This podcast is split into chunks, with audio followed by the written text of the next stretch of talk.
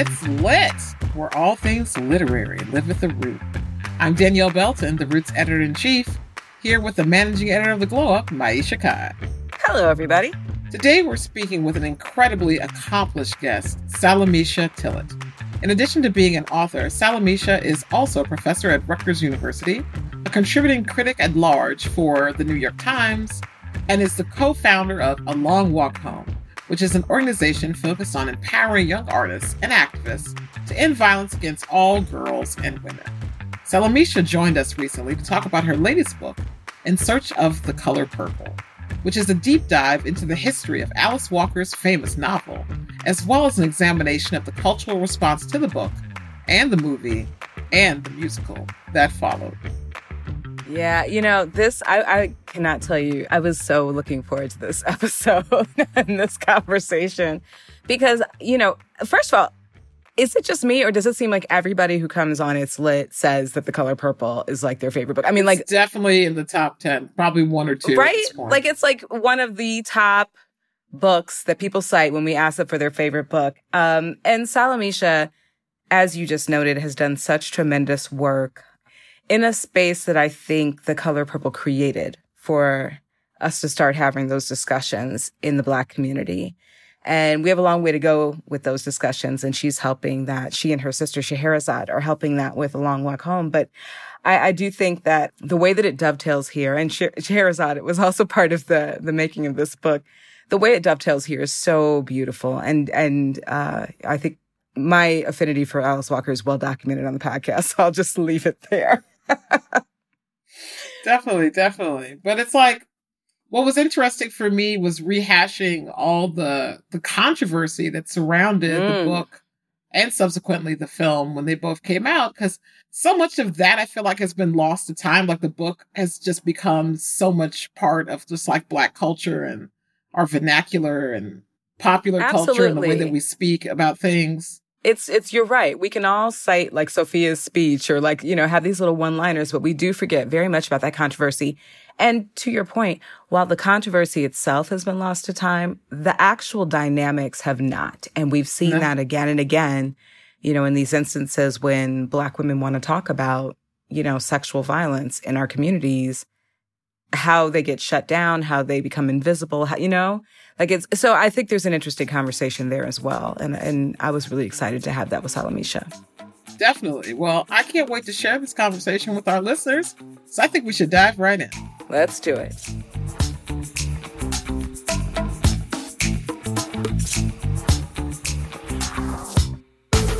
Salamishah, welcome to It's Lit. Hi, I'm so excited to be here. Thank you for having me.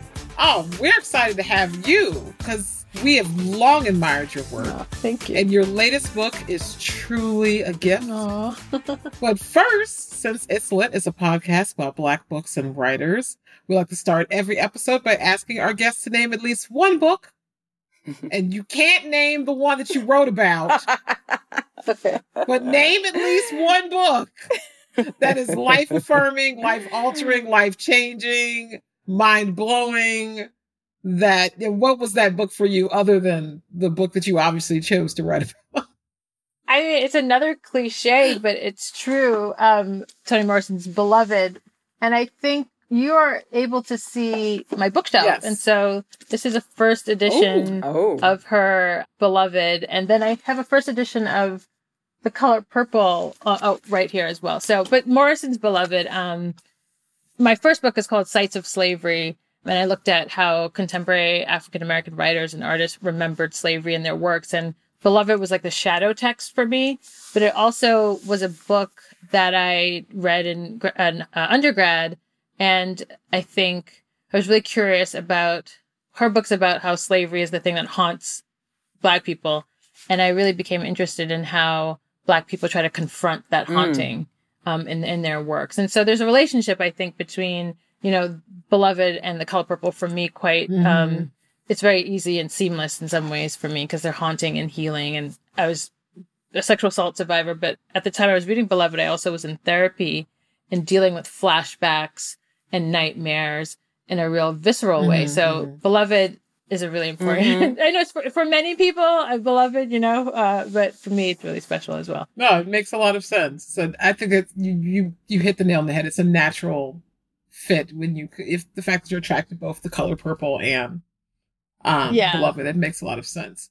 But speaking of the color purple, since we, you know, launched this podcast and we've asked this question, you know, to every author and journalist we've had on about what book changed their lives, and without a doubt, mm. the color purple has been the most common answer. Mm-hmm. Whether we're are you serious? Yes, followed by wow. beloved. Oh. And the blue oh, yeah, sky. And the blue so, like, sky. Followed okay. by, yes. but it's always the color purple first. It's always the color purple. always. That's so fascinating. And, I didn't know that. That's so exciting yeah, to hear. It's like whether we're speaking to Brit Bennett or Michelle Buteau, Ijeoma mm. Oluo or Alice Randall, who recently told us she reads it annually. Mm-hmm. Oh. This is a book. This is, yeah. yes. It's, wow, it's the book. so good to know. this is a book that not only captured the American imagination, but is so deeply ingrained in the lives of generations of Black women and femmes, which is why mm. your book, In Search of the Color Purple, the story of an American masterpiece, is so welcome. How did this journey begin for you? And how did you approach Walker to gain this level of access? Yeah, thank you. Um, well, the journey was, I always feel like I wish I had some really fancy story. Um, but it was really quite practical. I'm currently working on a book on Nina Simone. Oh. and I was having uh, quite a difficult time figuring out the language of that project. Because as i said my first book was Sites of Slavery and it's a, it's a really it's an academic book. And transitioning to this kind of writing was prompted by my desire to write a book on nina simone and have lots of people be able to read it to make it accessible. And as i'm going through this process and it took two years to, to, to finish the proposal on nina simone abrams books which my book is published with abrams uh, there was a new editor there named Jamison Stoltz, and he was starting a new series called Writers on Writers, right? And so, um, in that series, like 1984, these these big classics, and The Color Purple was one of the things on his list. And so he pitched it to my editor, who is Tanya McKinnon, yeah. who you probably have yes. many of her clients. Yeah. Yes, yeah. she may or may not be our on. agent too. oh yeah. Oh, oh yeah, she is. I know she is. Oh, I forgot. Yes. So yes, she is. Shout out to uh, Tanya McKinnon and Associates. Tanya. Yes. yes, I forgot that. I forgot that. So Tanya.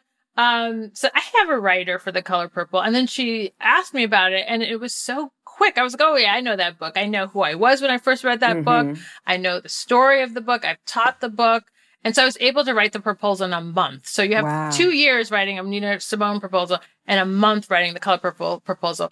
And so that's kind of how it came to me. And what's been beautiful is being able to write about a writer who has such a rich archive through osmosis. I was able to become a better writer myself, mm. right? Just reading her work and reading her writing on her tale or her journey in the color purple, through the color purple, after the color purple really helped shape my relationship to language differently. So that was the first question, how I how it got to the project. The second question was Well, how did you gain this kind of access to her? Yes. Oh, the access. Oh, yeah. So well, we're we're all Alice Walker ain't just having audiences with everybody now. Exactly. I know, but I talking to journalists, you'll be able to appreciate this story. Um, so I'm close to Gloria Steinem, who writes the foreword for the book, and Beverly Guy Sheftall, who writes the afterword. And so they primed and prepped her for, for me to um, interview her. And then the other person I would like to say is Valerie Boyd, who I got to know through this process. So Valerie Boyd is well known for writing the magnificent Zora Neale Hurston biography, but she's also currently working on uh, uh, Alice Walker's journal. Mm. So Alice Walker's been keeping a journal from age 18 to 75. And so Valerie is the editor of this journals and they're going to come out. So the three of them had been, you know, warming Alice up to me and all of this stuff. And I was like, I don't know if I'm going to get this interview that way. So Alice Walker had a book of poetry that was coming out two years ago, right? And I was like, I think she'll probably need press for this poetry collection that's coming out. And so that's how I pitched it. I actually did an interview with her for New York Review of Books. And so I did a two day interview with her. Um, I traveled with my sister to her hometown in Northern California called Philo, which is a very, very, very small town of people. And she lives, as I say in the book, on 40 acres of land. Mm-hmm. She lives at the top of a, of a hillish mountain kind of thing. So that's how I got access to her. One, it was through these relationships with these feminists, but also through just my own diligence and wanting to to get this interview. Now the interview changes the course of the book though. Of course, if you have an interview with an author who's alive, whose work means so much to you, uh, versus me suspecting how she felt or trying right. to do the archival research, it changes. So it, it was, and then Oprah. Then I had to, it's almost like you have to get permission from Alice, and then you get access to everyone else. Yes. So that's also quite an interesting process unto itself. I mean, because yes, I mean the Oprah aspect, like. For those who haven't read the book yet, right? Like we're talking, you interviewed Alice, you've got Gloria Steinem's voice in here, you've got Oprah's voice in here. I mean, it's it's it's an event.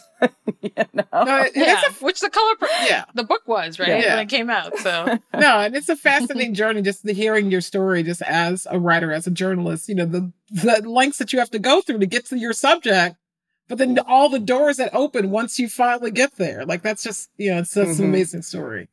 So yeah, this book is really a deep dive into not only the creation of a Pulitzer Prize winning book an Oscar nominated film, and a Tony Award winning Broadway musical, but the sociocultural landscape that framed both. Understanding mm. that you're an academic and an activist as well as an author, how do you hope mm. that the greater context of In Search of the Color Purple will deepen our understanding of what Walker accomplished? Well, I guess that one of the hopes I have for this book, you know, we're in this moment in which Black women are being celebrated and recognized in unprecedented ways. And so we are all part of ushering in that moment. We're also in some ways able to be seen differently because of this moment. But these moments don't come by chance and they don't come because people haven't worked really hard to create them. So on one hand, I would like people to understand the, the 80s is the, probably the, the most similar to our period, right? There were, there's a blossoming of black women culturally and artistically. And there was a recognition of their efforts. I talked about Toni Morrison, but we could also include Audre Lorde in that, as well as uh, Ntozake Shange and of course Alice Walker and many others. And so I, I want us to understand our our present. We are the children. We are the daughters of those authors and those activists and artists from the 1980s who were really having to explore what it means to be a black woman in literature, on on stage. And so that's part of it. But also I think we're still wrestling with lots of the questions and concerns that this novel presented to them and then presents to us. We're at a moment of Me Too and Black Lives Matter, right? And so what the color purple can teach us in this moment is one, uh, what does it mean to recognize the, the voices and experiences of Black girls and Black women who've experienced sexual assault? Two, how Black women work in community with others and how they're healing also creates the possibility for others to heal. And then three, I guess, also would be a, a deep recognition of the Black South and, and Georgia in particular, and the ways in which Alice Walker really was trying to give us an understanding of how culturally rich her life was, even as she grew up in segregation. And so part of the excitement for me with this book was actually being able to spend a lot of time in Georgia and Atlanta in the archives at Emory, but in Eatonton, which is an hour away from Atlanta, and just understand the beauty that Alice Walker grew up in, in terms of the landscape, despite the poverty, the violence, and the racial brutality that she and her family had to navigate. So there's a lot of things, I guess, that I think this book can teach us today, but mostly I'm just excited to think about a Black woman as an author of an American masterpiece. And that's still something that we, with the exception of Toni Morrison, we rarely look at Black women that way still.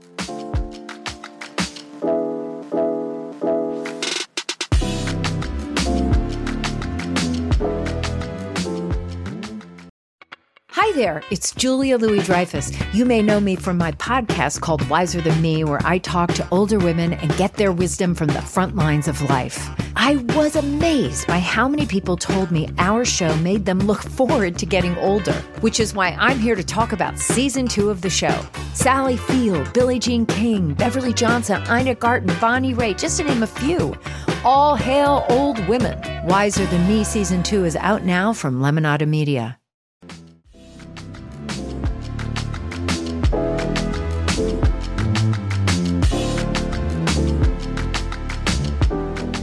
You know, I love that you you brought up all those other names who, you know, again, so deeply influential for black women writers to have our own kind of you know pantheon like this is our canon this hmm. is our pantheon you know of, and they were their own sisterhood i mean their own self-declared yeah. sisterhood of writers and i also love that you talk about eatonton because one of the things you do in in search of the color purple is that you open before we even get into all this incredible research you open with walker's own family tree and i love mm. this because you know you correlate you know, for people who aren't familiar or who maybe forgot, you correlate her mother, her father, her grandparents to all these much beloved characters in this seminal work, you know, and it's really effective because, you know, we're all, you know, as writers, you know, we're, we're instructed to write what we know, but I think a lot of people seem to forget that like Walker didn't entirely construct the color purple out of thin air. Like this was very much,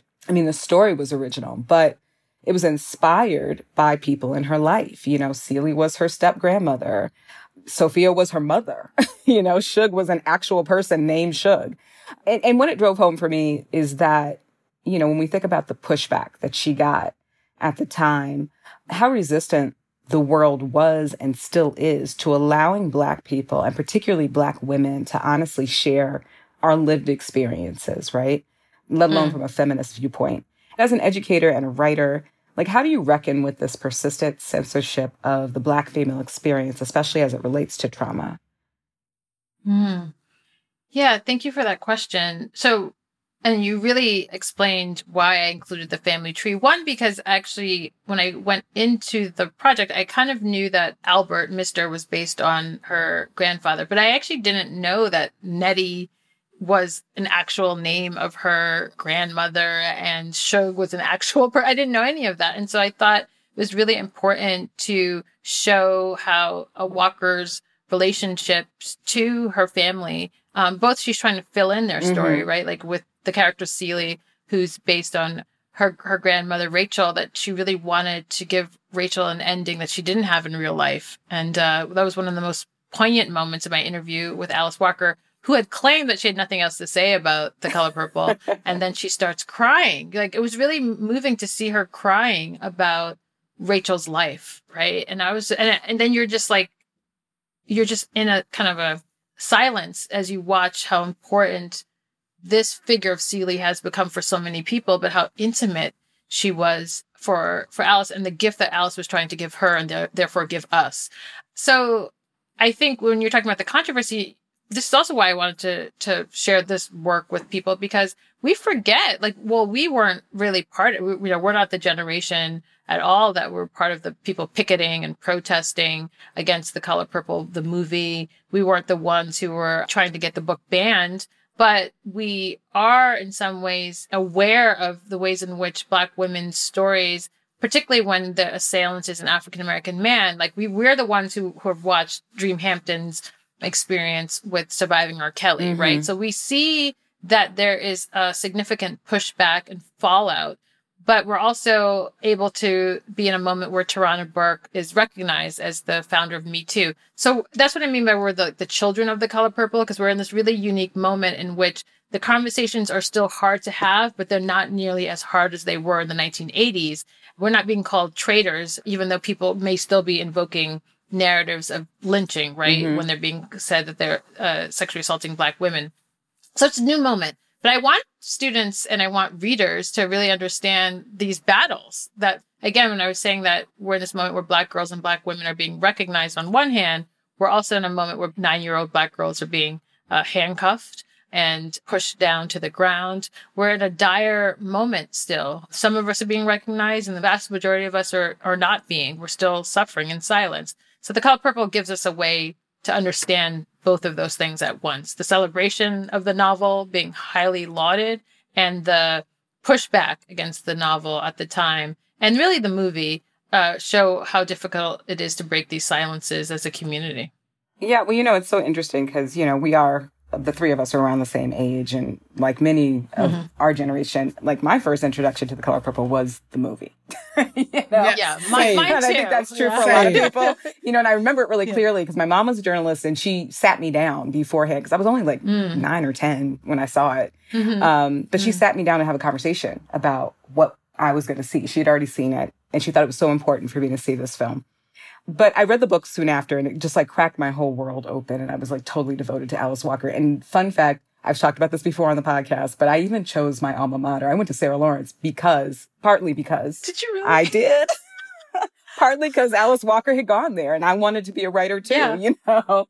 Yeah. Um, it's a good writer it's school. a great it's writer school. It was between Sarah Lawrence and Spelman, and I loved New York. So there you go. you know?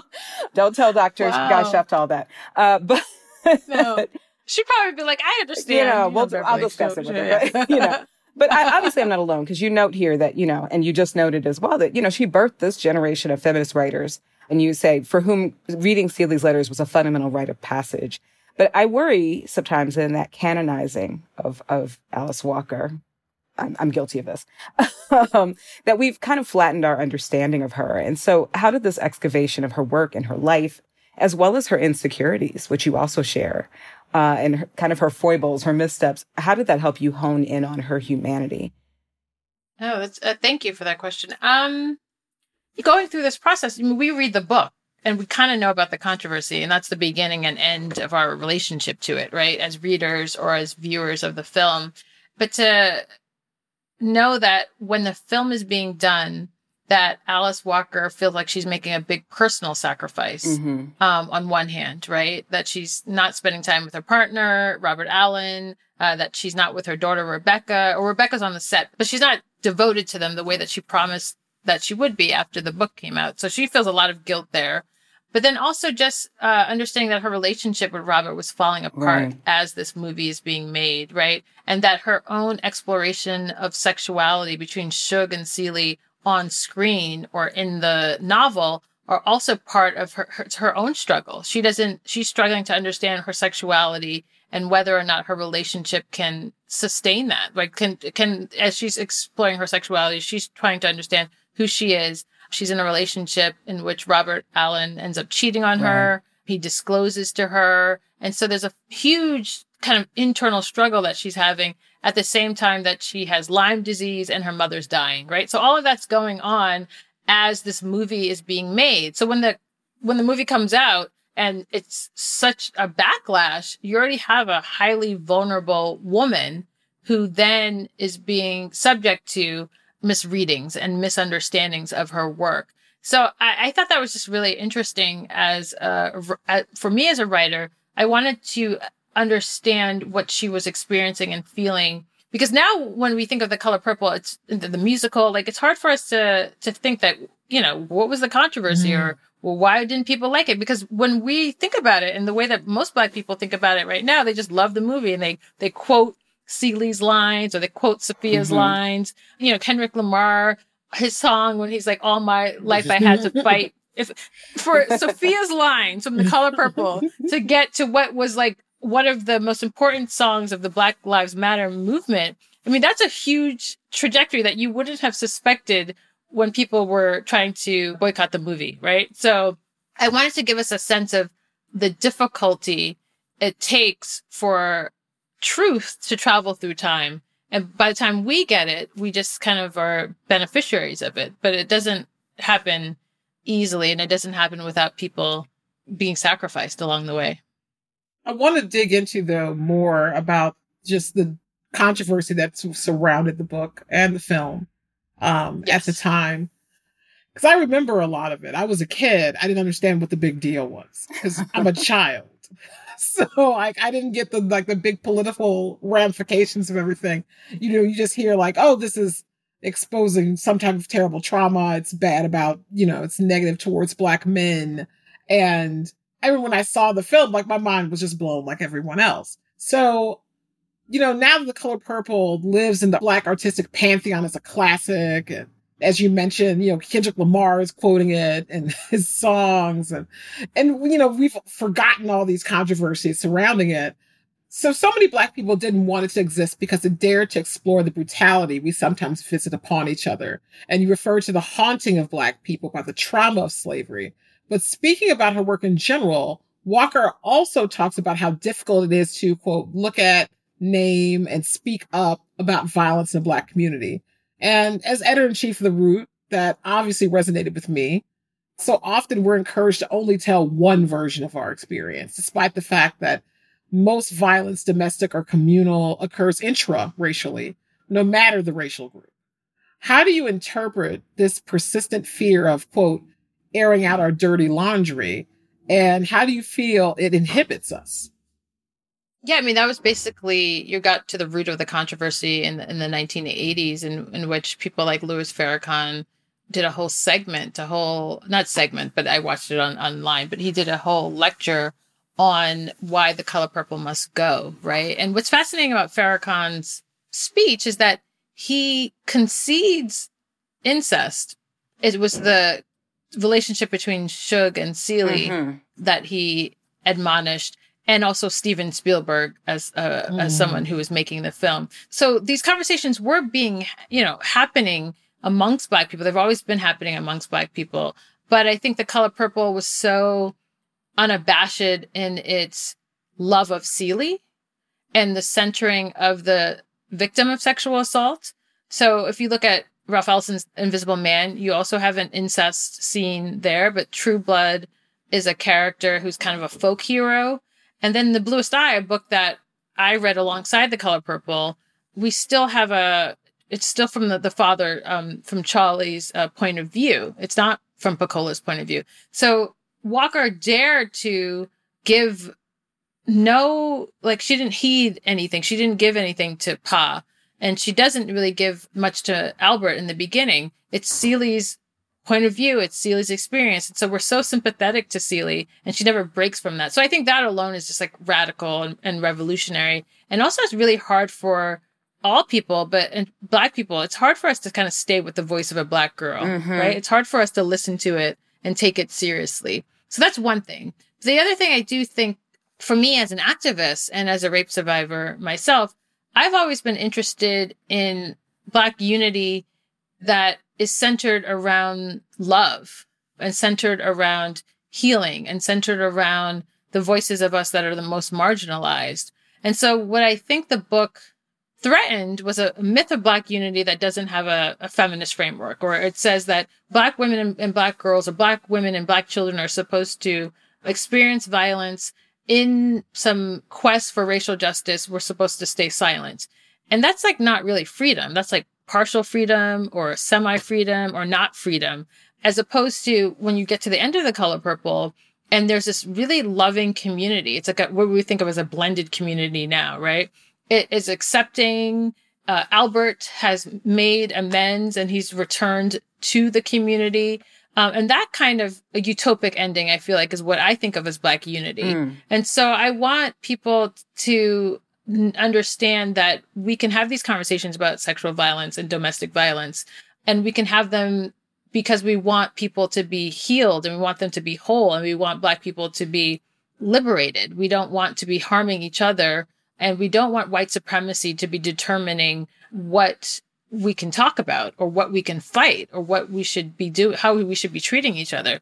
You know, because I do this work a lot in so many different areas. I'm just like, white supremacy so, it just screws with so many different ways. It, we can't even talk about sexual violence because of white supremacy, right? So there's, we can't be sexually liberated people because of white supremacy. So to, to defy white supremacy, in my mind, means that we should actually work through these issues and confront them head on.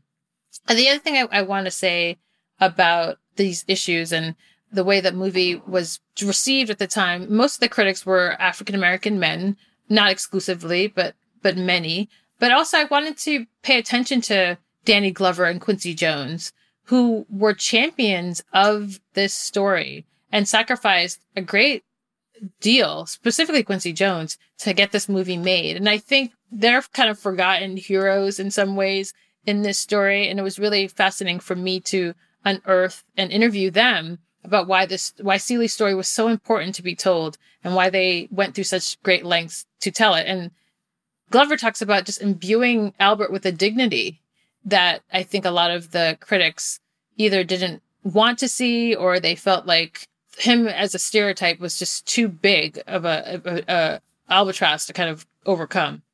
So we can't really have a conversation about this book or even Walker's work without acknowledging how it dovetails with your own and you and your sister Scheherazade founded a Long Walk Home, an organization for survivors of sexual violence. You credit Walker with not only helping you find your own vehicle for healing from sexual assault, but inspiring you and others like our friend Tarana Burke to create more spaces for healing. For those who are hmm. unfamiliar, can you explain the mission of A Long Walk Home and how you consider an extension of this Black feminist creative legacy? Thank you. Yeah, Scheherazade and I founded a Long Walk Home in 2003. And it's an art organization that uh, empowers young people to end violence against girls and women. Our specific focus is on uh, girls of color and Black girls and young women who are artists, right? Who are artists in their schools and their communities. And they are tackling and confronting issues of racial injustice and gender equity.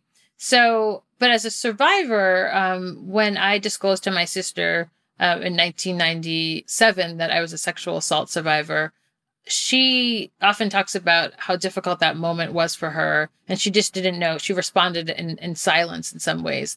And then two years later, she was in a social documentary class and, she, and I was actively healing and she started photographing my journey to self. Um, so that in that way, that's like Celie's journey to self, and then there's my journey to self. Um, and then we created a long walk home. Um, there's a poem that I, I, wrote that my sister found in my journal years, obviously many years ago. Uh, the night after I was, I was sexually assaulted twice. So my first year of college, and then a study. Oh, I was a study abroad program in Kenya. And the night I the morning I walked home after my sexual assault in, in Kenya, I have this poem called The Walk Home. And it's a description of me trying to understand what had just happened to me. So our organization is a long walk home because we really are helping people not only seek justice and, find community with others, but also what does that journey to oneself look like? And what does that journey to home look like? How can home be a safe space? Uh, home both as our physical homes and home as our nation. And so if you have seen the original version of Alice Walker's The Color Purple, there's a beautiful house on it. And so that inspires the cover of my book. So yeah, I think that A Long Walk Home is in many ways a, a, another a kind of granddaughter of The Color Purple because we're working with young people, Black girls and young women who identify as feminists, who are using art to speak their truths, but also empower each other uh, the Color Purple, the novel, is also a story of sisterhood, and sisterhood extends beyond Nettie and Celie to this larger community of Sophia and also Sophia and Shug as also Squeak, right? There are all these people. And then Harpo and, and Albert are part of that as well. So it's me and my sister kind of obviously we have that sisterhood. And Scheherazade was so instrumental to my healing. But then we also have founded an organization on that notion of sisterhood. And I think Black women, we understand what sisterhood looks like. When we do it well, we understand that it's not just a biological relationship, but it's a, a, a political practice and a political practice that can literally create Georgia going blue, right? Yes. Like that's what Black sisterhood looks like. and so exactly what it looks like. Mm-hmm. Yeah. So yeah, we we all are we know what, what it means to be a sister. So, and how much of a compliment it is to call another black woman that as well. So definitely, definitely. So we're running out of time. Yes, but, but so nice. Though. such an amazing conversation. Like obviously, the you know the Color Purple is one of our favorite books, so we yes. can talk about this forever. And your book is amazing. Yeah. Um, but we have to ask before we go, let you go. How did Alice Walker respond to your book? oh, oh, my goodness. Sorry, hold on. Let me get you. I think this is it. Well, she responded twice. So can I tell you both stories? Sorry, podcast. I'm opening a package. Listeners, dear listener. So she asked for the manuscript before the final version. and so this is it. Wow. Oh, wow. And this is it without the so this is the book without the there's no tree on the cover. This mm-hmm. is a um And so she put a tree and she says, because God is everything of nature, at least one tree. Because her God is the everything of nature, at least one tree. And so she says that. Um, and then she gave me like feedback, which were you like, oh my God. But she was really generous. I mean, some fact things like, you know, I, I think I like got Albert's name wrong in one section or something. Um, there are little descriptions I must have I had about like what I assumed her tone was, and mm. she was like, mm. "I don't know if that's true," um, but she was really, really, really uh, a very generous and very disciplined reader because this I have to I have to assume so much about her. So so that was that was one that was like the first. You know, I was like really anxious too, and Valerie was very helpful in that process because she knew that because as an academic you don't like ever give your like I, or as a journalist like we don't hand over our readings of the things to the people so it's a very like vulnerable experience and i and i think vulnerable for her in some ways too so that was the first version and then when the book came out and um, she received it last month. Uh, she sent me a really nice note from Mexico. She'd received it right before she went to her house in Mexico and she uh, loved it. I guess she read it twice. She oh, could wow. in one night. I know she's a fast reader. Well, and as, as you indicate in your, as you indicate in the book, apparently that second read, that second viewing, that second something is magical for for her. So, you know, sometimes we need a minute to yes absorb. you're right. Thank you. Yes, you're so, yes. so right with the, with the musical and the movie. Yeah, yes. thank you for that. I hadn't thought of that. Yeah, thank you. Look at you. You reading my reading. So thank you. well, Salamishah, it was so amazing having you on. It's lit. I know. Thank you. This was so good. I have to come back please, with Nina. So yeah, we'll please bring we'll Nina back to us. Please, please. Yeah. Thank you so much. Have a good afternoon and stay warm wherever you are. you too. Thank you so much.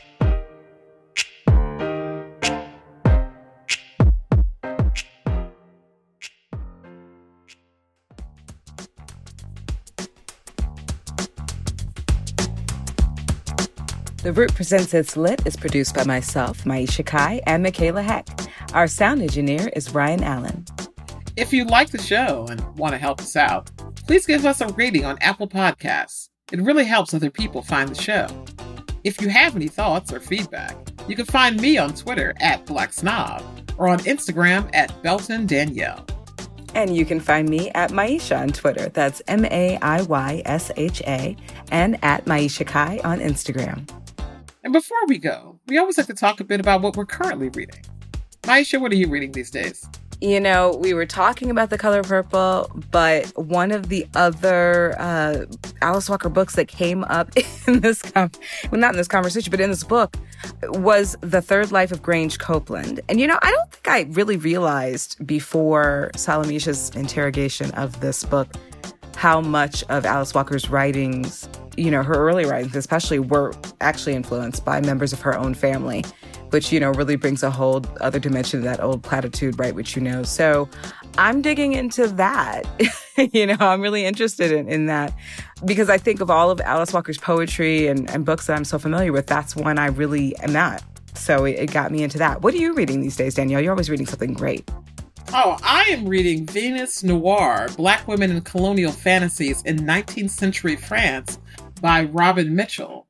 um, the book is fascinating. It's one part an historical examination of, I believe it's just three, three different black women in France during the the mid 1800s and France's response to these black women. And it opens with Robin basically being allowed to see the molding or the, the cast they made of um God, I'm blanking on her name. I feel so bad about it. They called her the Hottentot Venus, which is oh insulting. Sarah Bartman. Sarah Bartman, thank you for yes, reminding me. Yes, I've been reading about her lately myself, so yes, top of so. She, yes. It's it's a very emotional journey mm. um, where she gets to be in this room with basically this remnant of Sarah Bartman, mm. and it's it's emotional, it's powerful, it's overwhelming for her but it's reflective of just like how Black women and our bodies have been used politically, often to make the case for other people, but not the case for ourselves. Wow. And so it's a powerful book in that regard. So I've been enjoying it. A word. Although enjoy feels like not the right word. But you know, fascinating. It's a fascinating read. I'll just say you just dropped a word right there. So yeah, I'm, I'm going to have to cop that myself. definitely, definitely check Robin's work out. She's great. Uh, she teases me quite a bit about how she can't be on the Root 100. So I feel that let me let me shout out this one. We all tease you about that. Like, why can't I be on the Root 100? What do you mean I aged I've, out? I've done things. I'm, I'm, still doing stuff. I'm still relevant. I'm like, I, I write know, for the Root. exactly, exactly. And that's it for us this week. Thanks so much for listening, and we'll see you again next week. In the meantime, keep it lit.